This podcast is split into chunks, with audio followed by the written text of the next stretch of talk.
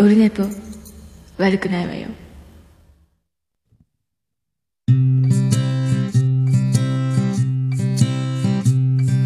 1時間目が終わった後寝ぼけまなこでやっはい、オルネポでございます。3月28日土曜日でございます。時刻は13時20分でございます。お昼下がりでございます。土曜日でございます。えー今回第276回、おじまじょ、眉チャレンジ、シャープ3の3分の1ですけど、え3回に分けてお送りすることにしております。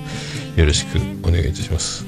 あの、もう、ね、おかげさまで、えー、おじまじょバブルというか、眉チャレンジバブルといいますか、あの、なかなかの、えー盛況ぶりで、えー、なんかツイッター、ハッシュタグもね、この、眉チャレンジのある回は、すごい、ハッシュタグが増えるという、えー感じになっておりますので、まあ、その辺も踏まえまして、まあ、可愛い眉炸裂という、今回もどうでしょう？ね、ということ、まあ、人それぞれということで、よろしくお願いします。まあ、可愛い、可愛い、えーで、今回、えーまあ、可愛いつながりといいますか、あの、今週かな？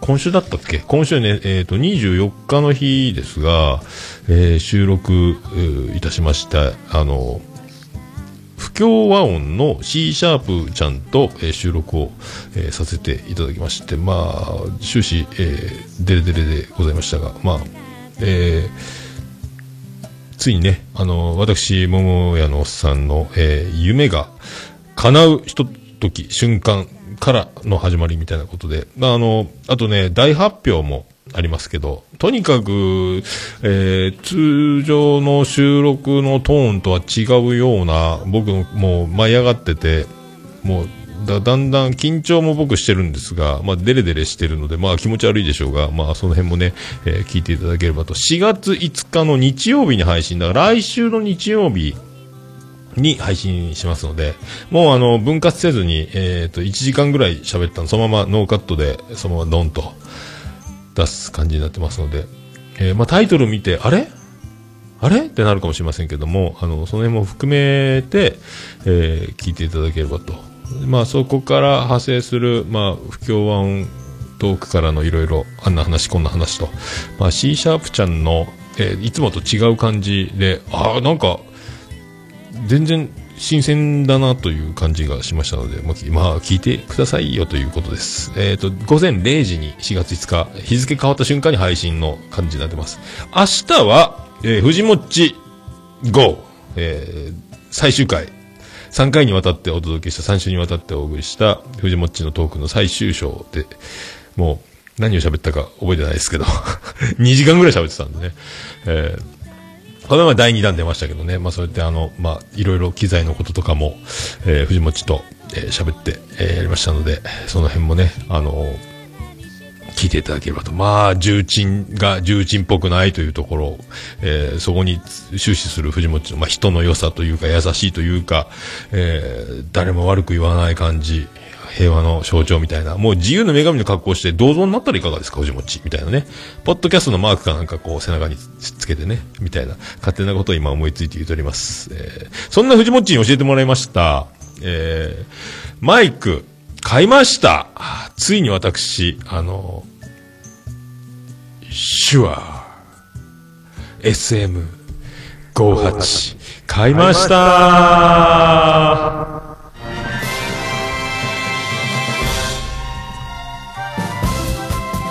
どうも、徳光和夫です。いやー、買いました、買いました。買いました、マイク買いました。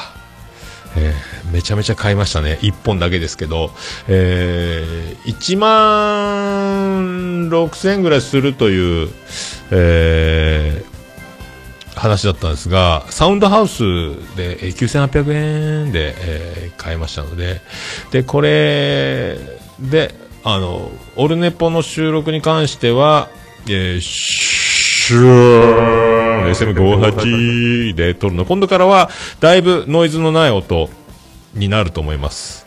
えーそして、オルネポ感謝祭に向けて、これでマイクが4本になりましたので、まあ、安いマイク3本はちょっとノイズ入りやすいですが、メインのマイクだけがショーになるというので、SM58 を使うという形になります。えーそれと、まあ、複数収録を可能にするため、今使ってるこのツイキャスでは見えてると思うんですけど、オルネポを撮ってる時の iPhone を3台つないで、えーボイスレコーダーをつないで録音して、でマイクからギターのエフェクターを通じて、また、ミキサーに入るという感じこれでエコーを自在にこんなにしたりこんなにしたりという風に変えるんですがこれが、えーなんと、えー次はですねミキサー買いました。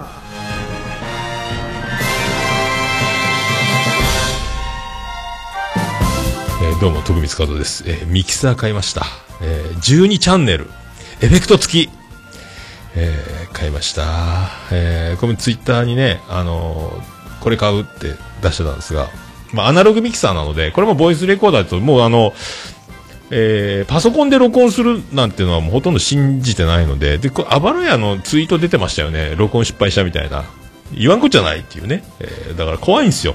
これボイスレコーダーで今撮ってますけどボイスレコーダーにヘッドホンを挿してるのでボイスレコーダーが止まったら音が返ってこないので録音が止まってることに気づくんですがこれパソコンでやってた場合は盛り上がってても録音されてるかどうかを気づかないままああってなるので、えー怖いんですよ。だから、えーミキサー12チャンネルで、あ、ミカラジオさんそうですよ。マイク4本させて、で、他のこういう、えー今 iPhone3 台、ポン出しアプリから曲からジングルからってやってますけど、これもさせる。まあ、あの、話出てきてましたけど、藤もっちが買ってる L8 っていうのは、えーこれが全部できるっていうね、えーポン出しアプリもついてるし、あと、えースカイプ通話とか LINE 電話とか、電話のやつもいろいろ、トークバックしないでできるとか言ってましたよね。そういうのはまあ、まあ僕はもう、そこはそれ、これはこれにしようと思って、もうこれで1万円ぐらいなので、12チャンネルで、安いんですよ。えー L8 は4万ぐらいするんですよね、ズームのね。えーその代わり、あのーマルチトラックレコーディングができる MTR みたいになってて、それぞれの4人が4人分とか、6人まで撮れるのかな？えー撮れるので、あの、それぞれの音をそれ単体で取れるっていうのもありますけど、まあ、あの、その、よりは、まあ僕はこのもう一人でやるので、もともとメインがね。で、あんまりだから、今度からこの、スーとか、他の音が入らない状態で取れる。まあちょっと使いこなせるまで時間がかかると思いますけども。で、あと複数収録を、えー可能にするのと、あと、やっぱりマイクがオンマイクかどうかっていうのは、あの、慣れてないと難しいので、モニターする必要があるので、複数感謝祭で、いろんな組み合わせで、ポッドキャスターばっかりなので、ちょっといろんな組み合わせで企画ができるのかなと、番組それぞれの、なんか、いろいろまずかん骨組みはできてないですけども、まあ、同時に4人まで喋れるので、まあ、2人でも1人でもいいですし、いろいろ組み合わせは可能になるので、で、モニターが必要で、で、ズームの L8 を買ったら、それもヘッドホン端子もいっぱいついてて、同時に聞けるらしいんですが、まあ、それもないので、だこれ到着待ちなんですけど、あのーヘッドホンアンプも買いました。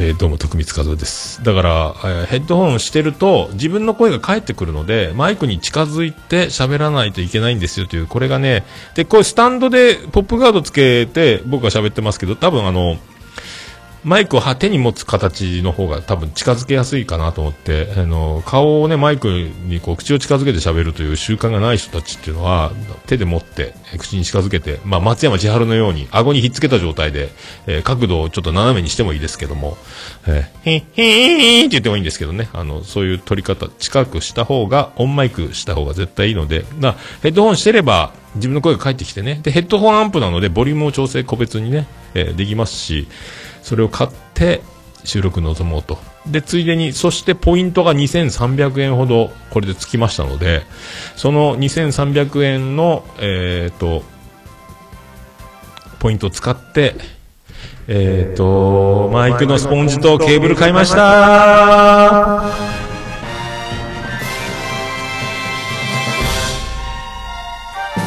どうも徳光和です、え着々と機材がこのポイントで貯めといて発送した瞬間にポイントがつきますよと言われてでメールが来て発送されてるので2300円分のポイントがつきそこで、えーマイクのスポンジをだからポップガードをつけない分そのウィンドスクリーンっていうんですかあのバフバフ言わないようにする。これだからこれがないとこのあるので、ペッペッペっていうのはこんだけ違うと、ペッペッペってこんだけ違うので、えーそのスポンジをつけるという形と、マイクがだから、えー今度からは今これ、シールド刺す感じのやつになってるんですが、棒状のやつ、端子が。これが、え3本のピンになってるやつを、えーマイクとミキサーをつなぐやつをケーブルを4本買いましたので、えーさらにあの農家の種の時収録したあの鶴ちゃんたちの機材を見た時にあこんなにノイズ違うんだという、まあ、マイクのレベルも違ったんでしょうけどで、えー思いましたのでそんな方を揃えておりますということでございます。まあ、そんな感じで続々と機材を揃えてですね、えー感謝祭に向かっていく感じで、えーございます。あとはテーブルとかも見てるんですけど、まあ、アウトドアのテーブルがまあまあ高くて、で、ホームセンターとかで、まあ、高さ70センチぐらいの、で、2、3000円で安い、ちょっとした一人用ぐらいのテーブルがあるので、あの、40センチ、50センチぐらいあるのかな。そういろいろ物を置いたり、立食的な使い方とか、収録テーブルとかも、今、スタジオで使ってるテーブルを出すのはちょっとめんどくさいなと思うので、でいろいろ、あの、アウトドアとか、ベランダバーベキューとか、いろいろに活用できるかなという、家でも使えるやつなので、その辺のテーブルを、えっ、と、いろんなやつ、まだ今ね、ニトリとか、ホームセンターとかで見てますけど、それ、なんかね、まあ、このご時世、なんか花見のようにバーベキューみたいなグッバーッと売り出してるのかなと思った。ら、まだホームセンターもそのし、ブースができてなかったりしたので、まあ、なかなかね、難しいんですけど、まあ、えっ、と、そんなんでちょっとテーブルをね、探しながら、なんかいいかん塩梅で、まあ家、もともとね、1階のリビングのテーブルがないので、ちっちゃいやつ、あの、こたつのやつしかないのでね、えー、その辺を揃えていきたいなと思ってます。まあ、あと、いろいろまだその他いろいろあるんですけどね、まあ、準備、えーしていこうと思っております。一応ね、定員には達してますので、口約束組含めて、大体定員にありがたいことになってますので、えああ、今さん、S、あ、ゆまさんも SM58 使ってるんですね。さすがでございますね。クローゼットの中から SM58 ございますね。スポンジが中に入ってるんだ。ああ、なるほどね。でも、めんどくさいから、外、そうね。そうですよね。えーいいですね。それ、それオークションに出たらすごい値段がつきますね。ゆいまるさんのマイク。えー5万円からスタートです。155万お !155 万出ました !160 万とかでやり合うって、いろんな社長が多分、あの、多分オークションで、250万ぐらいつくんじゃないですか。ゆいまるさんのマイク。SM58、サイン入りでね。えー DNA 鑑定付きで。また僕気持ち悪くなりましたけど、まあそういう、え感じで、ございますね。まあ、そんなとこですか。えーあとね、ちょっとね、えっ、と、レンタルサーバー使ってるんですね。桜サーバー使ってるんですが、で、アクセス解析を、が見れるようになって、なんか新しいバージョンになってて、デザインが。で、アクセス解析みたいなのをちょっと見たら、なんかすごいんですよ。これだからどれが本当かよくわかんない。ユニークユーザーとページビューっていうのが見れるんですけど、あの、ユニークユーザーが、えーどんなユニークな人なのかよくわかんないですが、えっ、と、ジョージですね、えー誰が山本ジョージやねんってことなんですけども、あの、まあ、昼寝ポと、えーオルネポと、あとオルネポ総合ページってブログとか、いろんな年表とか、いろいろデータがついてる、なんかブログページみたいなやつがあるんですけど、もともとそこでポッドキャスト配信してたのが、配信できなくなって、今のページを作り直すという、えー感じなんですけど、まあ、ここのページ全部の、だからアクセスが見れるわけですよ。そのトータルでね。これがだから、1日3000人以上が訪れてると。えー4000人近いですかね。それでページビューが、えー9000近い、8000何百とか、7000から8000、9000ぐらいはページが見られてますみたいな。で、あと、これが本当なのかどうなのかわかんないですけど、その、すごい数になってるんですよね。だから、こんなにかと。で、今、シーサーのやつが再生数が見れないので、しげももとかもこの前久しぶりに配信しましたけど、ずっと何も出てないんですよ。で、これが正しい数字なのかもちょっとわかんないですけど、すごい数やなと思って、えー震えております。これがだからほとんどロボットみたいなのが、あの、自分、なんかね、探査しに、探索しに来るみたいなことなのかもしれないですけども、まあ、すげえ数字やなと思って、なんでこんなになってんだと。で、ポッドキャスト配信した日に、さらにだから7000ぐらいが9000ぐらいに上がるみたいな、ガッてグラフも上がってるんですけども、すごいなと思って。これだから、えー、ツイッターとか、えー、アップルとかじゃない人たちの、えーサイレントな方々、あーもうそこがメインですけども、えー黙って聞いていただいてる、えー親愛なるオルネポファンの皆様がこんなにおられるのならば、これは、えーとんでもない、えービビる事態ですが、まあ、ビビったところで何も変えることはできないので、でもすごい数字だなと思って、これが本当ならありがたいですね、というね、えー自他戦やってもいい効果になって、自他戦に出がいがあるとか思っていただけるようになったらね、なおさら盛り上がるんじゃないかと、えーいこれがだから、いや、見方が分かってる人は、いや、ガセだよと、お前んとこそれ30人ぐらいしか来てない感じだぞ、みたいな。3000なわけないだろうっていう、この表の見方教えてやろうかって方がいたら教えていただきたいんですがね、すごい英語ばっかりでよくわかんないというね。えーまあ、あ、延べ人数ね。出たり入ったりしたら2とか。でも3000よいしょか。すごいな。まあ、よくわかんない。まあ、その辺もね、あの、おいおい、えー、震えながら、まあ、見ていければと思います。あ、ちょっとそろそろじゃあ始めましょうか。えー、行きましょうか。桃焼きの桃屋プレゼンツ、桃屋のさんのオールデイズだねぽーん。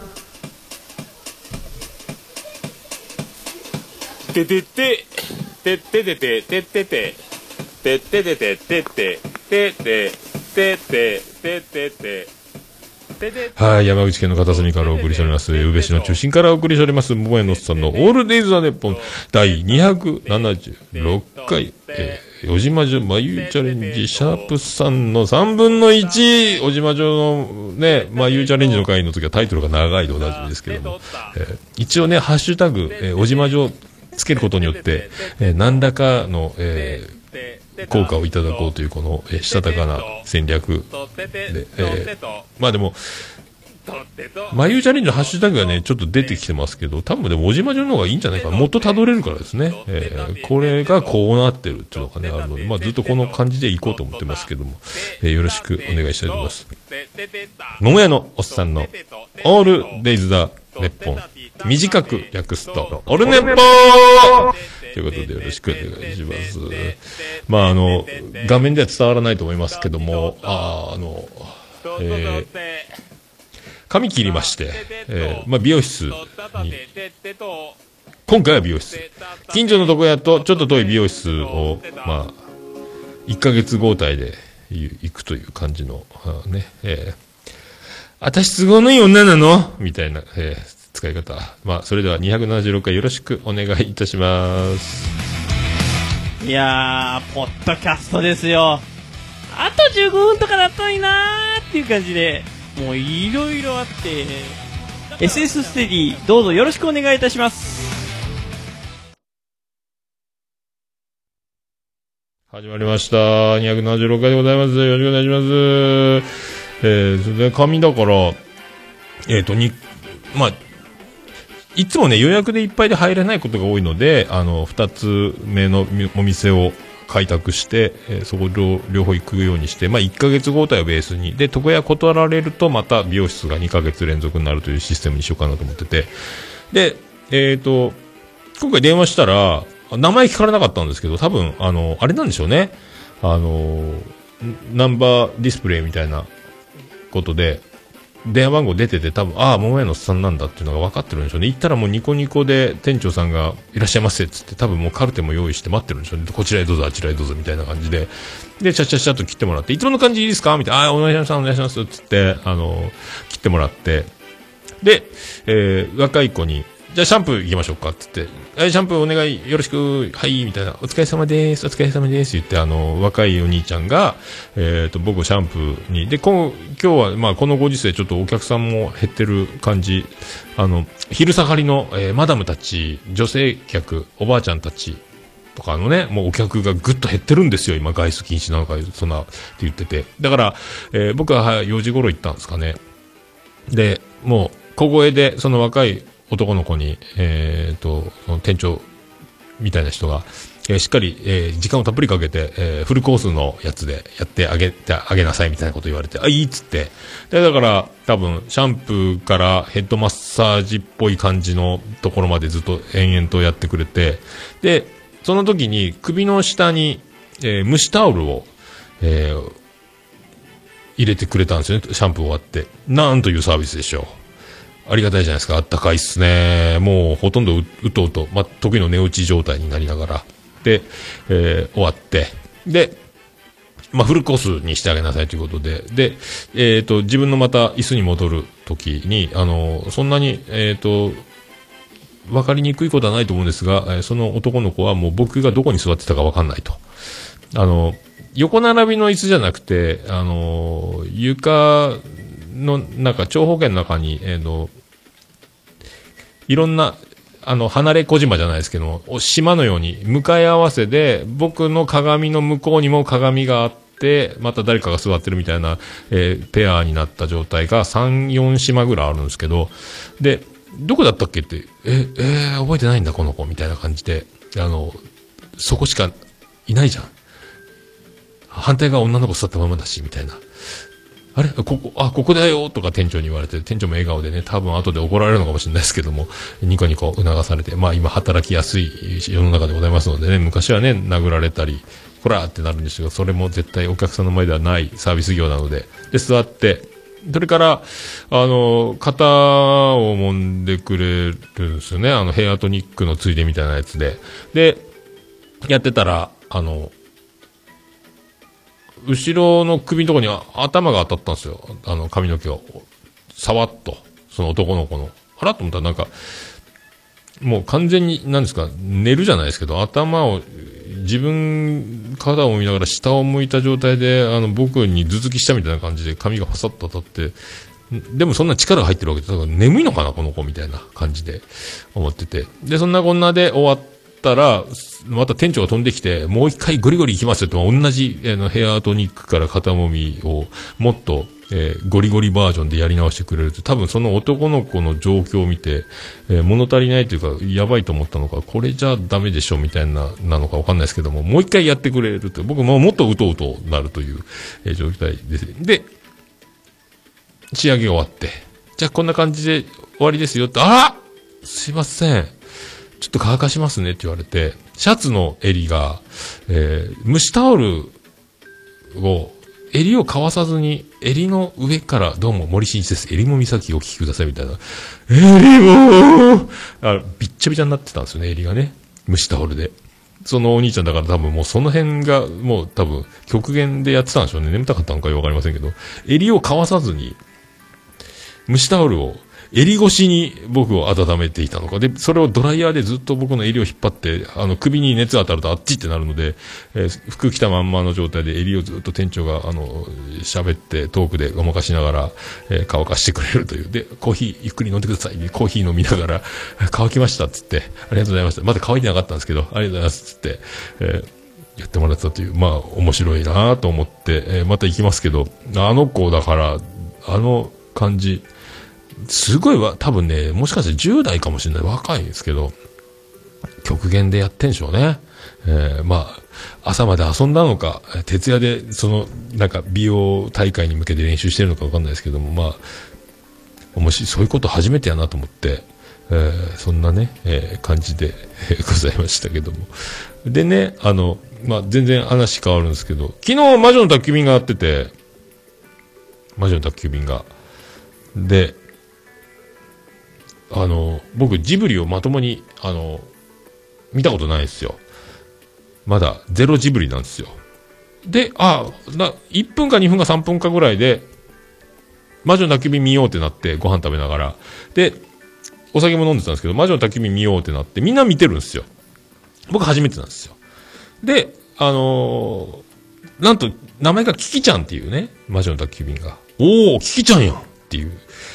で、あの、日々ごとラジオのアートワークもなんか魔女の宅急便っぽいなって、あ、魔女の宅急便っぽいなって最近、昨日気づいたんですけども、あ、これが魔女の宅急便かと思って。で、なんか、キキちゃんが、えっ、と、人間の街へ、えっ、と、行くということになって、で、お母さんのほうきを持ってきなさいみたいな感じで、で、猫も一緒についてるんですけど、えーおあん、キキちゃんが作ったほうきよりも、お母さんの作ったほうきの方がいいということで、えーなんかよくわかんないですけど、それ飛んでってですね。で、飛んでったら、えー人間の住む街に魔法使いが行くということみたいなんですけども、で、なんか、おお、ほうきで取っちゃダメだよとかおまりさんが怒ってるんですが、だから人間の街に魔女がいても、えー、ってならない感じですかね。飛べるんだみたいな感じなんですよ。これどういうことなのって僕が、あの、人間受け入れてるの？みたいなこと。を、妻ジェニファーとかに聞いたら、もうなんかもうお前、鬱陶しいよ、お前そんなこと聞くなよ、みたいな。えーわけのわからんこと言い出すんじゃねえよ、みたいな感じで言われ、まあ言われてないですけど空気があって、ああ、まあいいや、黙って見てようと思って。そしたら、あの、パン屋さんに住み込むことになって、で、オープニング始まるんですけど、あの荒井由実のルージュの伝言が流れてきて、おおこんな曲使ってんの？って言って、すごいね。そんなことで何よって妻のジェニファーが言ってですね。これはオリジナルの主題歌よ魔女の宅急便用の。え、違うやろこれ当てがいやろもともとある曲は当てがったんじゃないの？当てがいって何よ？みたいなことになって。え？え？ってなって。そうだったっけ？俺の記憶おかしいのかな？え、これ荒井由実じゃないの？いや、これ絶対魔女の宅急便のオリジナルだから。それ用の主題歌でしか私は記憶してないよ。いやいや、昔からあったろってすぐ検索したら、ルージュの伝言ってもう俺が3歳の時ぐらいの曲じゃん。つって、荒井由実じゃんほらつって、自慢げに言ったらもうちょっとね、妻ジェニファ機嫌が悪くなるという。で、俺の記憶が正しいじゃんというね。で、いやいや、じゃあ見ましょうよ、みたいな感じ、見ていきましょうよ、みたいなね。あのー卒業写真とかの頃じゃないですか、みたいな、その、ウィキペディアかなんか調べてたら、えー、見てたんですけども。で、まあ僕はドヤ顔っすよ。そしたら長女ブレンダーが帰ってきて、ご飯食べるってなって、えー、これ見んの？チャンネル変えていい？つって、チャンネル変わって、結局僕、ノージブリっつうかね、えーそこから、えー見ていないと。魔女の焚き火ってどんな話なんでしょうか？結局見れてないですよね。えー結局だから僕は全部見れないですよ。うんでもね、だから、荒井由実って何？とか、え、荒井由実がそれ用に作った、だからもう、決めつけて言うのは危険だぞ、みたいな。でもそれなりに、そんなぐらいこれに合ってる曲で、え多分、もうそれ用の曲だったんだともう信じてやまなかった。ね。えーつまり、荒井由実とか松江由実っていうのが分かってないので、えーちょっと、まあ僕はドヤ顔することで、えー機嫌が悪くなるというね。まあで、そこ、次男次郎丸も、ああ、そうなのよ。荒井由実、ええ、松尾由美、松尾山里かってね、プロデューサーがいて、車の評論家でもあるんだよ、みたいなことをね、えーついでに言いながら、えー、ほんとね、えー恐ろしいですね。まあ、ね、えーそういう、そっとしときましょうね、そういう時はね。えーまあそんな曲をお届けしましょうか。えーそんな曲をね、えー、本当まあいろいろ、まあ、春よ来いっていうね、えーことですか。えーまあそんな、えーそんな曲をお届けしましょう。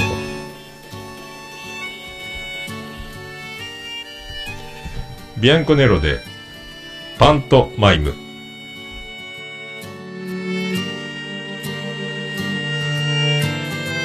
いてた理想の言葉はどこからともなく浮かんでは消えてくもんだ。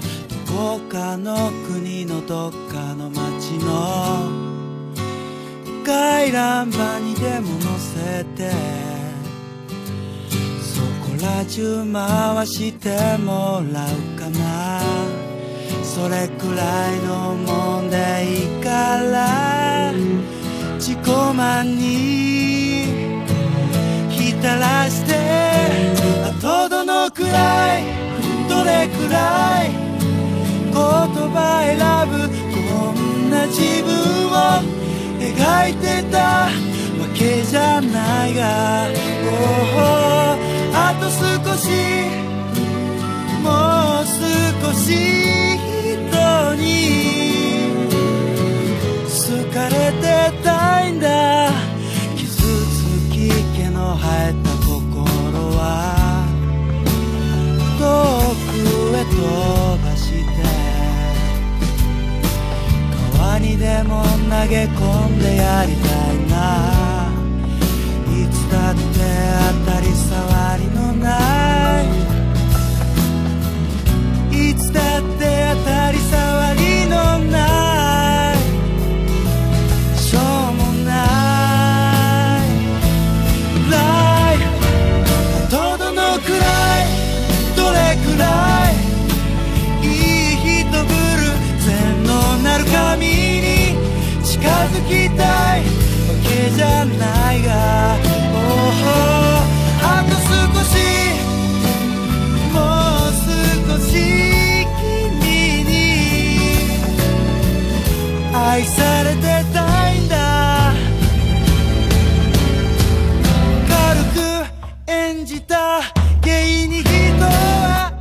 まって騒ぐ。すぐ去って探してた理想の答えは。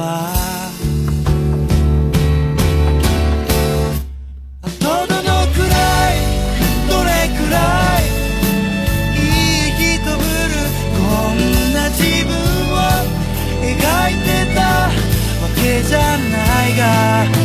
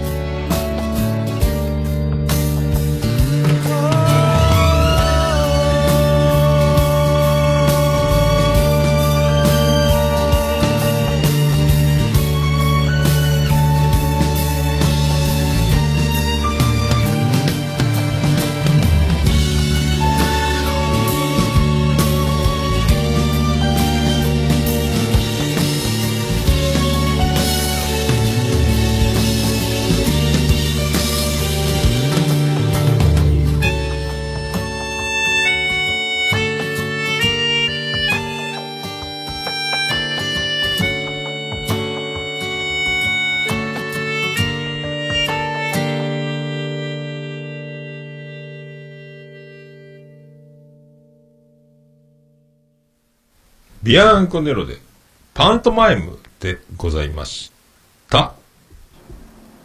もうオルネポ聞かなきゃでしょ？はい、ということでお送りしております。オルネポでございます。276回でございます。ツイキャスの方も生中継でやっております。あー、サニドさん、雄弁は銀、沈黙は金。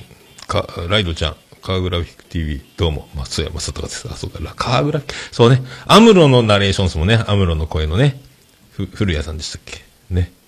やってますよね。はい。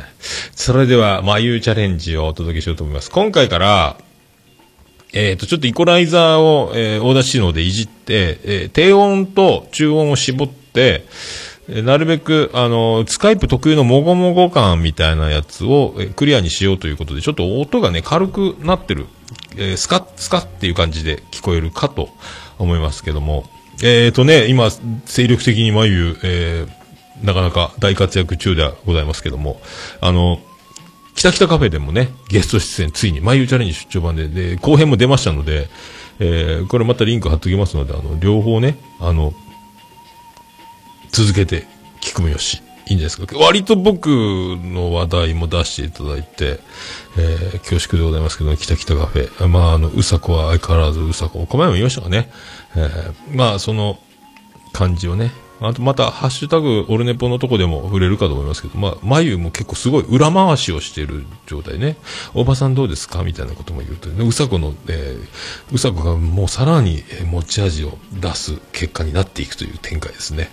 えーまあ、そんなの、まだ後で振り返れればと思いますので。さあ、それではですね、今回の眉チャレンジは3回に分けてお届けしますので、今回3分の1ということでございますけども、はい、行きましょうか。今回ね、あのーいつもは、いつもの感じで始まる、ちょっと前ぐらいから撮ってますので、助走からの、えースタートからのスタ音編スタートみたいな感じになるので、えー聞いていただければと思います。それでは、行きましょう。眉チャレンジです。VTR、スタート わかんない。ね、それがね、天才なのよ。天才はね、気づいてないうちにみんなが喜んでくれる。それが天才なんです。さあ、行きましょうか。じゃあ撮りますと撮ってますよはいじゃああじゃあじゃあもうたまには眉から始まります？さあシャープさんの眉チャレンジみたいなあなんかなんか言って始まったりします、僕からいつも言ってますけどそうですね。いつも通りお願いします。じゃあ行きますよはい。はい行きます。はい眉さん。はい。シャープ3ですね眉チャレンジも。そうですね。はい。早いですね。はいもう好評に好評で。好評しかあの聞こえてこないですが。いやいやいやいや、本当嬉しいで嬉す。しいですね。ありがとうございまありす。がとうございますね。本当に、はい。僕もね不安で震えてたんですよ。シャープ1、シャープ2とね、えーでもなんか喜んでいただいてるみたいでそうですね。私も不安ですよ。仕方なかったんですけど。僕もそれなりにねあの頑張ってるっていうふうに言われてるのでちょっとやっててよかったなって思ってますんでそうですよ。桃屋さんのおかげです。ありがとうございます。いやこちらこそまあゆう先生がいなかったら今の僕はいないですはい。ありがとうございますありがとうございます。さあまあゆう先生早速ですが今,、はい今月シャープさんははい一。体どんな感じでやられるんでしょうか、そうですね。いや、あの、初めてですね、まゆうチャレンジャー宛てにお手紙が届きました。はい。嬉しい。ありがとうございます。嬉しい嬉しいお言葉ですね、ありがとうございます、はい。なので、今日は、その、お手紙の内容についてお話ししたいなと思います。お手紙の内容についてはいじゃあよろしくお願いします、それではじゃあはい。眉チャレンジスタートしましょうはい。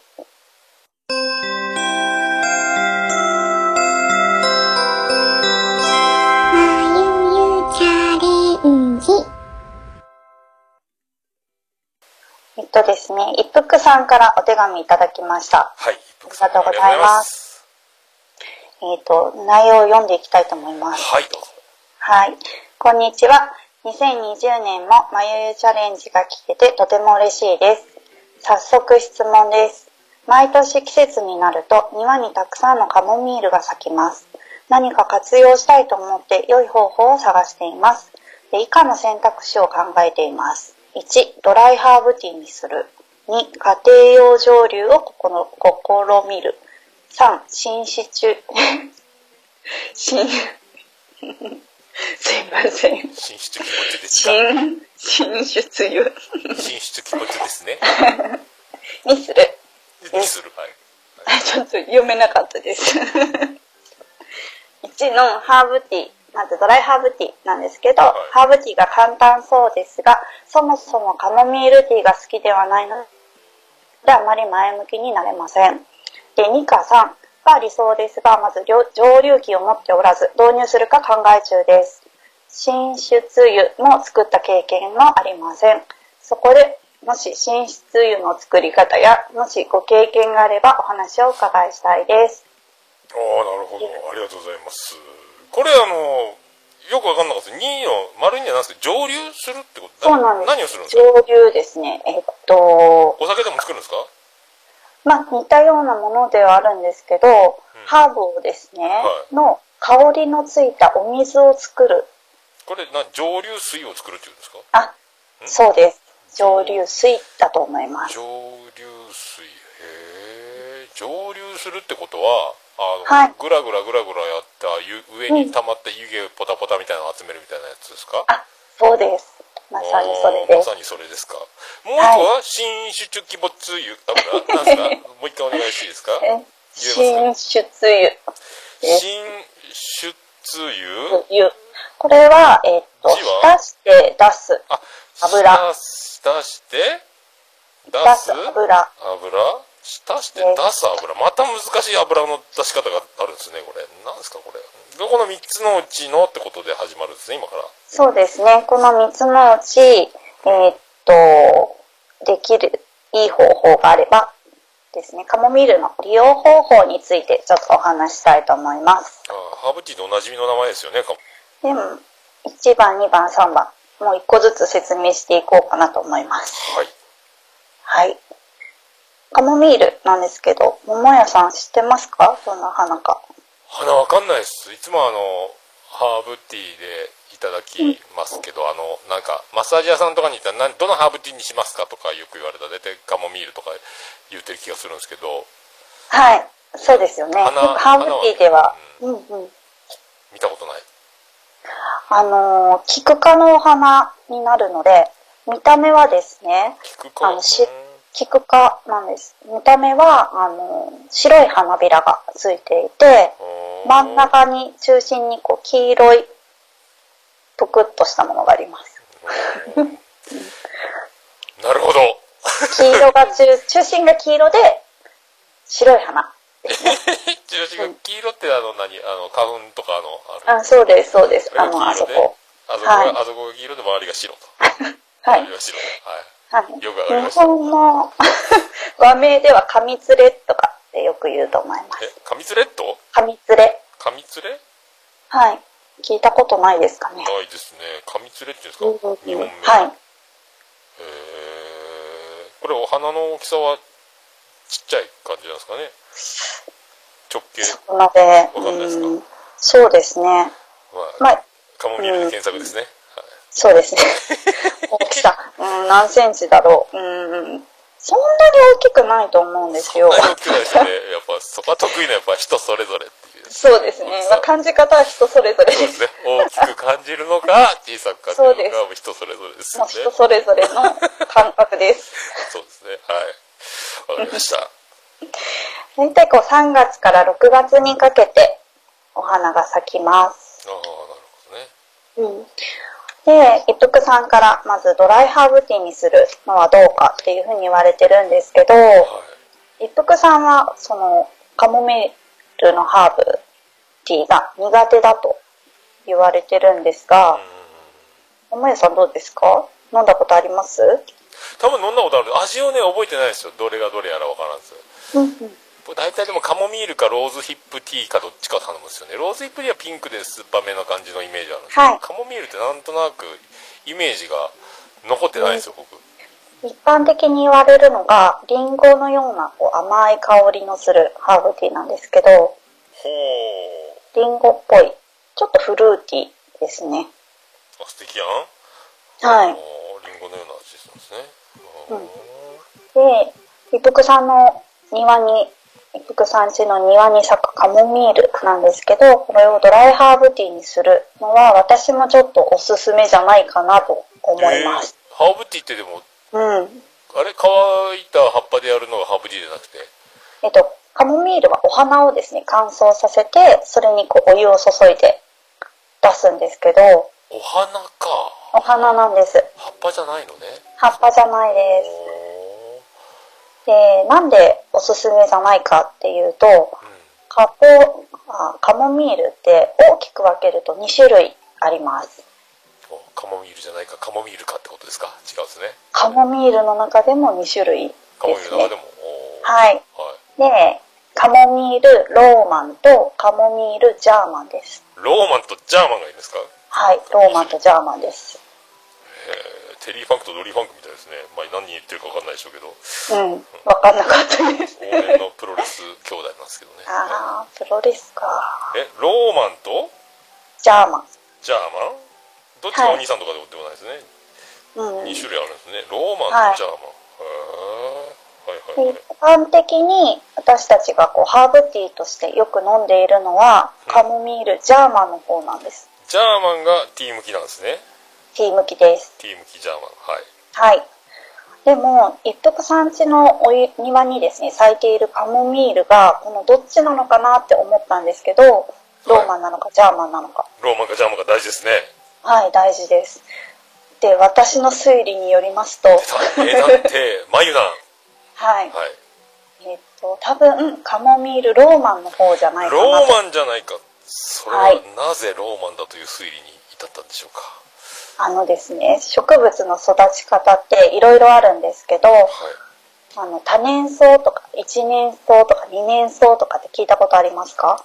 多年草って何ですか？な字は？えっと、多く、一、うん、多い、少ないの多いに、一年の年に草です。ええああ、何多年草？お一年草？一年、が一年間の一年に草。あ。あ、1年で枯れてなくなるタイプってことかうん。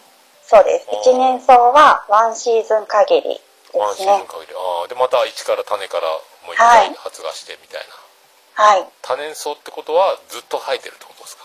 ああ、バッチリです。そうです。おお何回も何回もこう繰り返しお花を咲かせる植物はが多年草です。まるで眉のようですねうん。咲き誇り続けられるね次からい次やいやいや。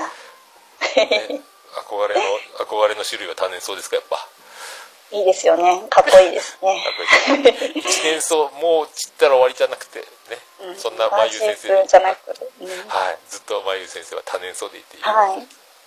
憧れますね。憧れますね、はいそんな人ばっかりですねはいはい。あ、でですね。はいで、カモミールのうんローマンは多年草で、はいジャーマンが一年草です。ジャーマンが一年草かで、一服さんのお庭に咲いているカモミールは、うんこう毎年ですね、季節になると庭に花が咲くと言われてるので、うん毎年っていうことは多年草じゃないかなああと。もう根が残ってるというはい。ほったらかしの朝顔みたいに種が勝手に落ちて勝手に生えてくるとははい思えないと、はい。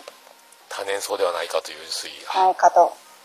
なので、カモミールローマンがお庭に咲いているのかなと思いました。一服さんはローマンじゃないかということね、はい。ああそれが、はいはいはいローマンの方もハーブティーとして飲まれるんですけど、結構苦いんですよ。苦いんだずっといるから、はい。苦味が出るんだそうなんです。あ見た目はすっごい似ているお花なんですけど、あジャーマンの方は甘い香りなのに、ローマンの方はちょっと苦味がある。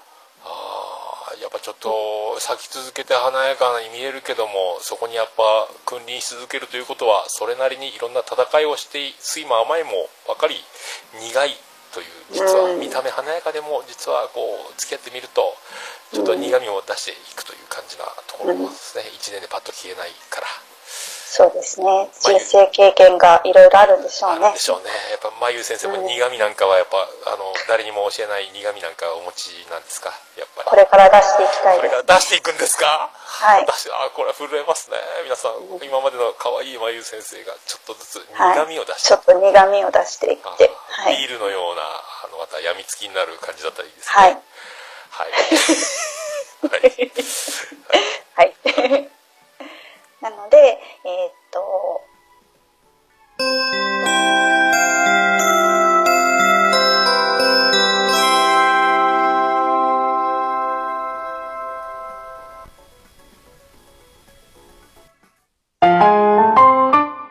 はい、それでは、まゆ先生からはい大事なお知らせがあるということで、よろしくお願いします。はい。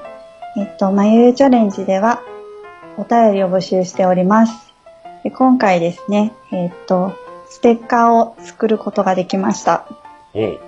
はい。でお便りをいただいて、採用された方にプレゼントしたいと思っております。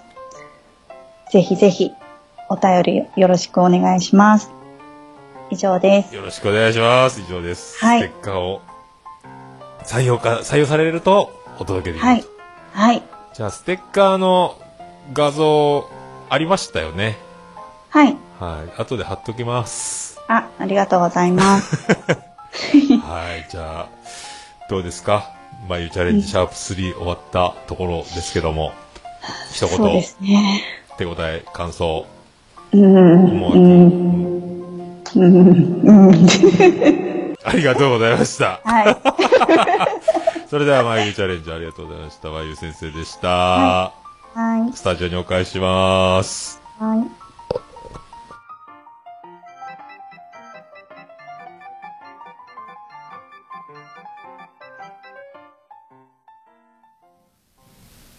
はい、ということで、えー、まあ、いうチャレンジございましたけども、えー、すごいですね。えさすがで。で、あの肝心なですね、えーお便りの宛先は、えーこちら貼っときますので、えーブラックキラキラちゃんへお手紙という、小島城の、えページの方にあるメールフォームの方を貼っておきますので、そまあ、オルネポのフォームで送ってもいいんですが、えそちらの方で送っていただければと思いますので、え今回ね、お便り採用ということで、一服さんからですが、えー、眉チャレンジのステッカーができたということで、え送るということになっとるみたいですよ。えー、後で眉の方から連絡来るんじゃないですか、一服さんね。あの、えー、今、眉のツイッターのアイコンもね、あの、えっ、と、ぬいぐるみをぶら下げて、ちょっと宙に浮いてるみたいなやつ。で、めっちゃ可愛いやつですね。あれが、ステッカーになってるということで。後で画像貼っときますので、えー見ていただければと思います。そういう眉チャレンジがございますね。まあ、あの、ローマンとジャーマンっていうのがあって、えー一年草と多年草っていうのがあって、多年草じゃないかという話ですね。一年草の方が T に向いてるからっていう話。えー顔は眉、心も眉、名探偵眉なんの推理が、これが本当であれば、えー素晴らしいなと、えー思います。また、えー第2弾、第3弾ということで、えーあと2回に分けてこの回をお届けしてまいる予定でございます。で、よろしくお願いします。眉チャレンジでございました。ありがとうございました。それでは、行きましょうか。さあ、ハッシュタグ。ハッシュタグオルネ。はい、クリス・ペブラです。ハッシュタグオルネポでございます。ツイッターハッシュタグでオルネポでいただいたありがたいつぶやきを紹介するコーナーでございます。新しいところから行って遡ってまいります。よろしくお願いします。トラベリングダイスさんいただきました。えー、オルネポはフルコースを出す高級レストラン。調理も味もサービスもどれもリスナーを満足させる。まだ屋台で試行錯誤している自分。さあ、上を向いて面白い番組作るぞということで、えーっとね、ベリダイちゃん、ポッドキャストデビューしております。あの、トラベリングダイスの、え、何やったっけ？トラベリングダイスのやつ、ポッドキャストか。過去仮みたいなやつで、アンカーから配信してるので、えっ、と、まだね、その、何回か、えっ、と、ちょっと2、3分喋ってるのもあるんかな？あとジングルとかが出てるんですけど、ちょっとね、その辺も。で、まあ、屋台言うてますけど、まあ、屋台もちゃんとしたお店なんで、えー屋台が、えー劣ってて、フルコースのお店が、高級レストランが素晴らしいということではないので、えーそれぞれにね。で、うちは高級レストランでも何も、もうやりっぱななので、えーちょっとね、その辺が、あ営業、許可、営業停止になりそうな、え感じで、あ、くしゃみが出るぞ、これ。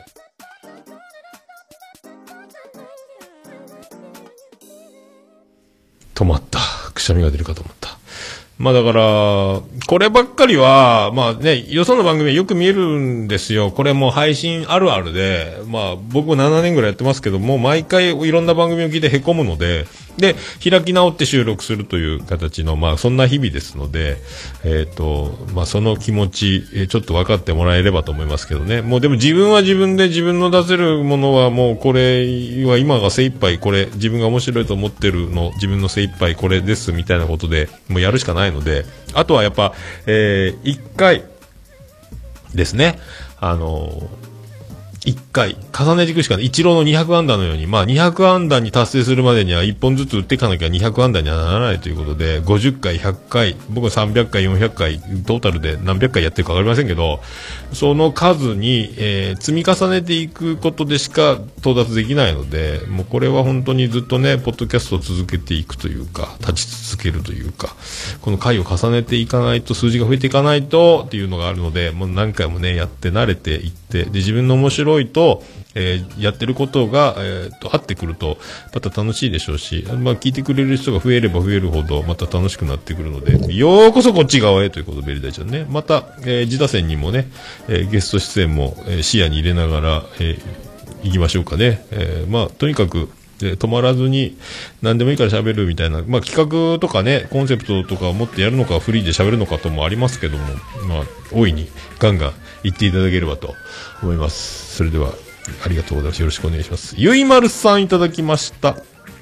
イベントに向けて着々とということで、これ、えー禁断の、えーひっそりこっそり、ポッドキャスト、えーオルネポちゃんが出ているということで、まあ、えっ、とね、まあね、これは今、この前昼寝ぽ久しぶりにやって、昼寝ぽどうするよ問題みたいな喋り、まあ、昼寝ぽそのまましとこうかというの時もちょっと喋ってたんですけれども、まあ、大っぴらに、まあ、そんなにみんなに聞いてくださいっていう感じというよりは、まあ、寝る前にぼそっと10分ぐらい、下手したら15分ぐらい、えー声を張らずに、えっ、と、ふざけずに、ふざけてるか？ふざけ、もう眠いながらにぼーっと、えーなんか、ブログのように喋ってる感じのやつなので、まあ、昼寝ぽが今止まりつつあって、まあ続ける続けてもいいかみたいな、まあ、そんなに何も仕切る必要はないかって結論にはなってるんですが、とりあえず様子見なんですが、まあ、こんなのもやってますよというのを、まあ、言っても言わんでもいいかぐらいな、もう誰も聞いてなくてもいいやぐらいな感じで、えーその、そこを目指してるというよりは、もう自分が、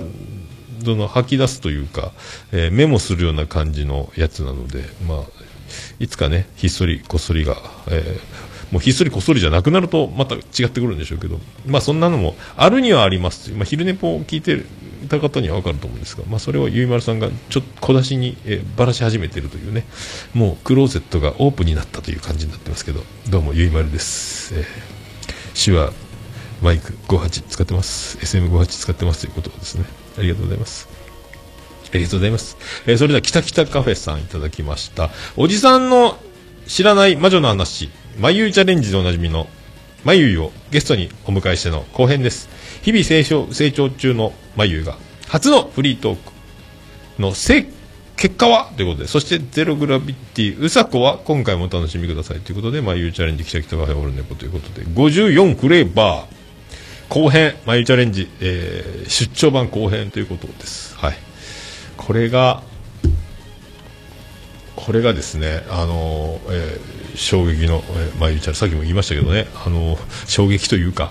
でね、あの、聞いてて、おーって思ったんですけど、まああの、本編とは全然関係ないんですが、眉の笑い方が、結構、あの、マーヤさんにそっくりになったの？なってるの？元々なの？っていうか、これは、まあでも、みんなお気づきですか？僕がちょっとマーヤ一筋60年の、えー看板を背負って、だから気づいたのかわかりませんけど、ずっと一緒にいて仕事とかしてるとやっぱ似てくんのかなと思って、なんかもう笑い方が、あの、感じがなんかほう、え？モノマネっていうぐらいに感じたので、僕だけですかね？なんか、あの、北北カフェを聞いて、そう思ったらそう思ったという思っていただければと なんか似てんなと思って、えーただそれだけなんですけども、えー、か似てんなと思ったんですよね。うん。まあね、あとだから、えー、うさこのゼログラビティです大場さんがいろいろ用意した質問でそれに答えるまゆゆ、えー、とそれから、えー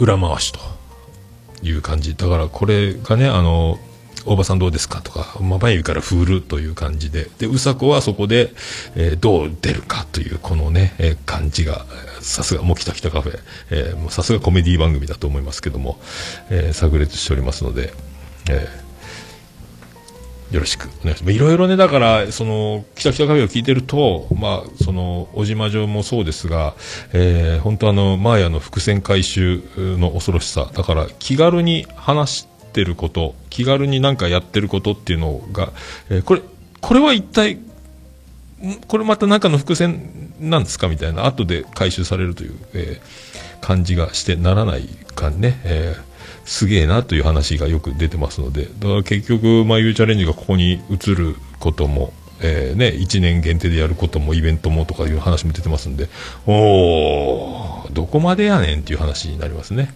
えーありがとうございました。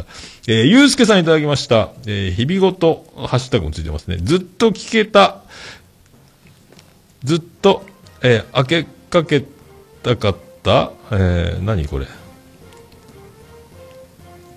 ああ、ずっと開けたかったおもちゃ箱を開く瞬間にドキドキするような、点々点。中を見ちゃったらワクワクが終わってしまうような、点々点。不思議な感覚で何度も再生中断しています。先にオルネポ挟んでからの、から、これから再生、再開、えー、愛子の話、愛子会を、えー僕と同じような状況になっております、ゆうすけさんもね、えーこの、えー、アジのたまみさんの、この赤裸々、えー、感ですか、えーなかなか、えードキドキしますんで、これやっぱね、本当どこでも何回も言ってますけど、女の子の、えー恋愛の話とか好きなタイプの話とか聞くと勝手に振られた感とかね、えー勝手にあのもう勝手に落選感みたいなのが出てくる。でなんかねドキドキこれだ自分の、えー好きな人からこれ聞かされたらたまらん死んでしまうだろうなと思いますけどもねもう全然その、えー普通に、えー聞いててドキドキしますので、で、愛子の曲もいろいろ紹介されて、さっきも、あの、自他戦で言いましたけど、僕もね、あの、日々ごとラジオプレイリストを作ってしまったというね、さっきツイートもしましたけど、えーよろしくお願いしますね。ありがとうございます。えー、ゆうすけさんもお気を確かに、えー僕たち、気持ち悪くていいじゃないかというね、えー宮太郎と3人で気持ち悪い連盟作りましょうね。キモい、愛子キモい連盟ですね、僕らね。えーよろしくお願いします。キモい同盟か？まあ、どっちもいいや。ありがとうございます。ちはやさんいただきました。えー、オレネポ275回拝聴しました。桃屋さんの安定した良い声に、え、良いお声を聞きながら、寝落ちすること3日、ようやく最後まで聞けました。好きなものを好き、結婚してほしい人に結婚して、はっきり言えるのは素敵ですね。音符。私もそうありたいと思いました。本当ですか？ありがとうございます。ありがとうございます。いやー、本当ね、そう言っていただけると、本当にだから千早さんはね、お前キモいんだよとは言わないこの優しさ。えー本当大好きです。えーこれでいいんでしょうか？よろしくお願いしますね、本当ね。見せないでください。えーよろしくお願いします。俺ネモのことは嫌いになっても、僕のことは嫌いになる。ありがとうございます。ありがとうございます。えー続きまして、ももさんいただきました。えポッドキャスト聞きましたツイートに、えー、オルネポ入っております。おー、いっぱい。冬来ピアノですべきもちとも古典ラジオ、バレラジ、義務早、江戸から瀬川で音がめ、おー、いいんですか。ありがとうございます。ありがとうございます。さあ、続きまして、ステディさんいただきました。特別編藤もっち5、えー3分の2拝聴途中からリスナーガン無視の配信者向けトークで笑った、笑。逆に配信者は必聴会。おっさんは芸人タイプ、もっちはディレクタータイプ、いいね、笑って書いて、いいねって、な、な、ありがとうございます、セリーさんね。まあ、ガン無視と言われても、元から、元からもうでもね、そんなにあの、リスナーさん聞いてくれる人に向けて喋ってるというよりは、もう僕の、え日常垂れ流し、えー番組ですので、まあ、もともと真骨頂ですよ。まあ、おかげでね、機材買いましたので、えーまだ届いてないですけども、まあ、そういうことです。まあ、SS ステディ絶賛配信中ということで、よろしくお願いします。よろしくお願いします。さあ、続きまして、ゆうすけさんいただきました。藤もっちさんゲスト会拝聴積み上げられた歴史とこだわりを感じる深いお話ですね。好きを熱く語る男ってかっこいい。次はどんな話が聞けるだろう。あと1回で終わってしまうなんてもったいないですね。ということで、えーありがとうございます。ありがとうございます。なんか優しいまたお言葉をいただいておりますけど、まあね、こう、こっちの配信者向けみたいな話になってますけども、えーまあね、でも、もうこうやってね、もう藤本ちゃんも僕が積み重ねる以上のもっとえげつない数を、もうウェブラジオの頃から、えーずっとやってるので、サークルまでやってたね、えーそんな、まあ音源も披露してましたけども、えーすごいですよ。今はね、L8 を駆使して、えーバッテリーで駆動する。多分、それでなんであの時カフェとかに持ってって、ポッドキャストサミットとかも今やってるんですね。徳松さんとか、小木さんとか、書店ボーイとか、グリーンとか、えー、あと、ひとしさんもいるんかなとかね、そうそうたる、うん、面々で。だから、多分、名古屋に行けば、なんであの時放送部の収録と、ポッドキャストサミットの収録とか、そういうのも、ね、の拠点になってきてるんですかね、徳松さんとこね。えー、まあ、藤もっちはいろいろやりますので、えーで、編集もね、ノイズの話も結局分かんなかったんですけども、それもね、リプライでいただいてるんですよ、あの、他の方がね、あの、で、それを見ながらもう一回やってみようと思いながら、えーまたやらずじまいになってるんですが、ちょっとね、いろいろやり方が、あの、ググったらありましたよって記事を教えてくれてたんで、えーそれをね、また見ながらやっていこうと思いますけども、はい、ありがとうございます。続きまして、大場さんいただきました。ツイキャスの配信、ツイキャス配信のオルネポを聞きながらの編集は至難の技であるなということで、編集しながら、えっ、と、ツイキャスを聞いているというオルネポをね、大場さんもすごい諸行ですね、これね。えー大丈夫なんですか、えーそんなとこですけど、大場でございます。ね、今、ミカラジオさん、ミカラジオさん、ミカさん、ゲストで、えー、記者記事の片隅ね。そして、記者記者カフェの方は、眉ゲストということで、ゲストゲストゲストですよ。えー大場の周りに美女ありの真骨頂ですね、これね。女子ばっかり出てるということで、えー僕も負けずに、えー C シャープちゃん、えー C シャープちゃん出ますので、よろしくお願いします。以上、ハッシュタグオルネポ以上ですかね、以上ですかね。以上ですね。はい。ハッシュタグオルネポ、えー気軽につぶやいていただければ大変嬉しいございます。皆さんお気軽にどうぞつぶやいていただきたいと思います。私、つぶやいていただきますと、大変喜び上手なママモズレビでございますハッシュタグ、オルネポでした。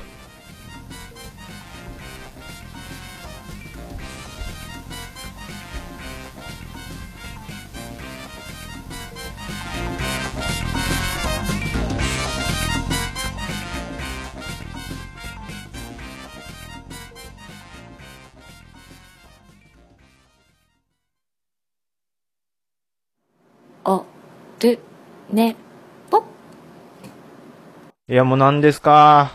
ぽ好きはい、そうこう言いながら、こう無事にここまでやってまいりました。ありがとうございました。えっ、と、まだ曲の頭出しが終わってなかったな。でも切っちゃったという、この、どうしようも、どうしようもいつものパターンですけども。えーという、えー感じでございまして。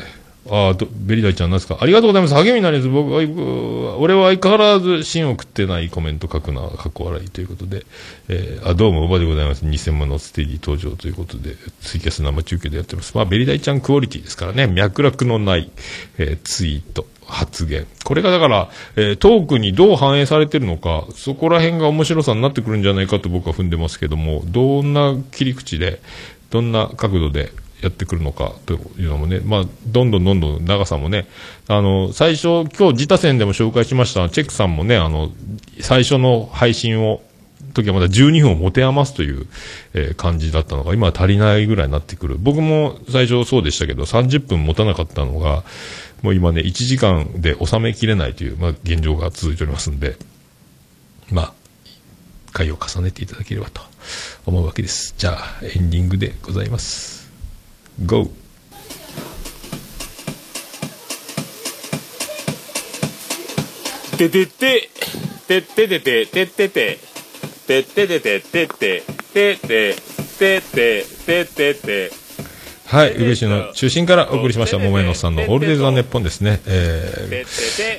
来週、シーチャーちゃんが4月5日出るよ。スペシャルということで、8時間89分98秒でお送りしました。もう、まあ、最初ですね、だから、えー嘘かと思ったんですよ。あの、いや、一緒に、あの、収録したいです、みたいな、あの、こと言われてて、メールで。なんか出会い系の桜かなんかかなと思ったんですけど、えーこれは E フラットこと E ファーの差し金かとか思って、E ファーには、これ命令したのかって聞いたら、いや、違うっていうので、これ C 社ちゃんが心から本当に言ってるんだろうという、えーまんまと僕は、えーのこのこ感満載で、で踊らされてるのか、騙されてるのかわかりませんけど、もうそれで収録しましたので、もう収録しちゃったので、もうあの、まあそんな感じでお届けすると思いますんで、えー、本当ね、これ、桜かっていうぐらいな、えー感じに一瞬思ったんですけども、まあ、ね、あの、人を疑っちゃいけませんので、自分を恥じたいと。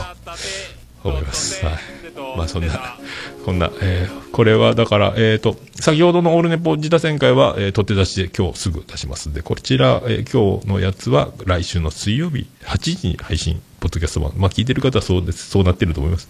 じゃあそんな感じでよろしくお願いします。じゃあ、オールネポエンディングテーマ、笹山で、ブラックインザボックス。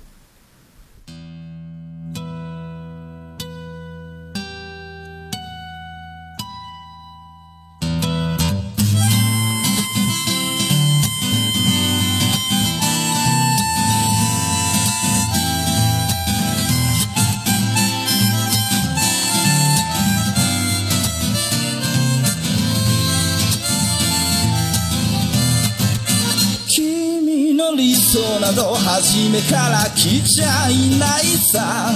重ね合わせてばかりじゃ剥がれてく並べ立てたのは今までの理由だろう。そんなものよりも今を聞かせて答え合わせならまだ早すぎる未来など見間違えるものさ。行方不明のままの機能を探すより素敵なことを語ろう。悲しみは別かち合ってゆけるものじゃない。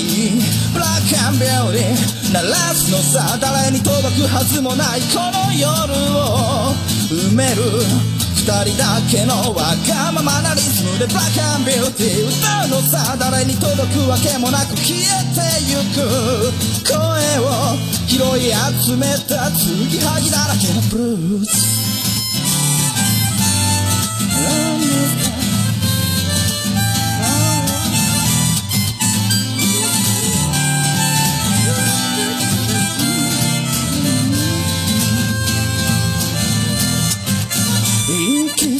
先など初めから決めちゃいないさ。誓い交わしたものさえ消えてゆく心。踊るなら約束はいらないからそんなことよりも声を聞かせて。運命論なら信じちゃいない明日などこの手で開くのさ。光も見えないままの希望を嘆くよりその確かな絶望に浸れ喜びは。待ち焦がれるだけじゃつかめない。ブラックアンビューティー鳴らすのさ。誰に届くはずもない。この夜。を埋める。人だけのわがままなリズムでブラックアンビューティー歌うのさ誰に届くわけもなく消えてゆく声を拾い集めた継ぎはぎだらけのブルース。ななさ。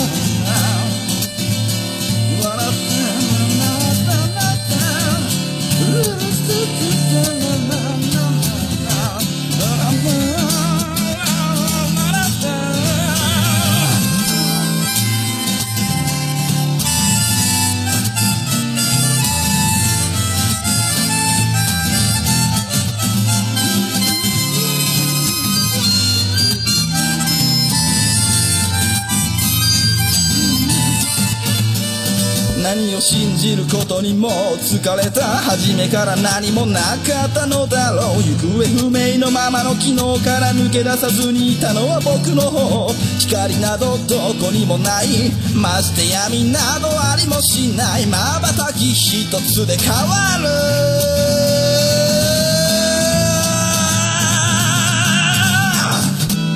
ブラックアンビューティー鳴らすのさ誰に届くはずもないこの夜を。埋める二人だけのわがままなリズムでブラックアンビューティー歌うのさ誰に届くわけもなく消えてゆく。声を拾い集めた継ぎはぎなままのブラックアンビューティー The Boss My Lady 消え失せるばかりのこの夜を。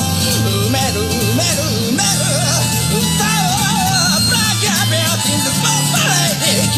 るばかりのぬくもりはもう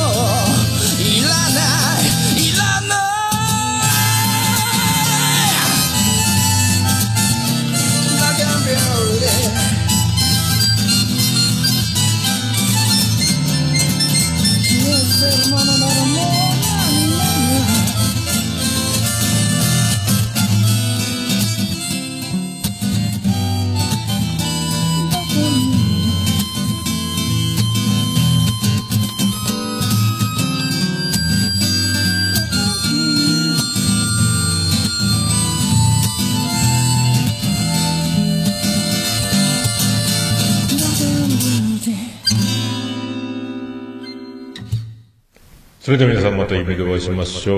あーねー。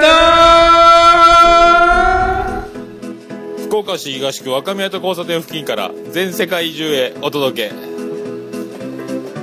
桃屋のおっさんのオールディーズ・ザ・ネポー。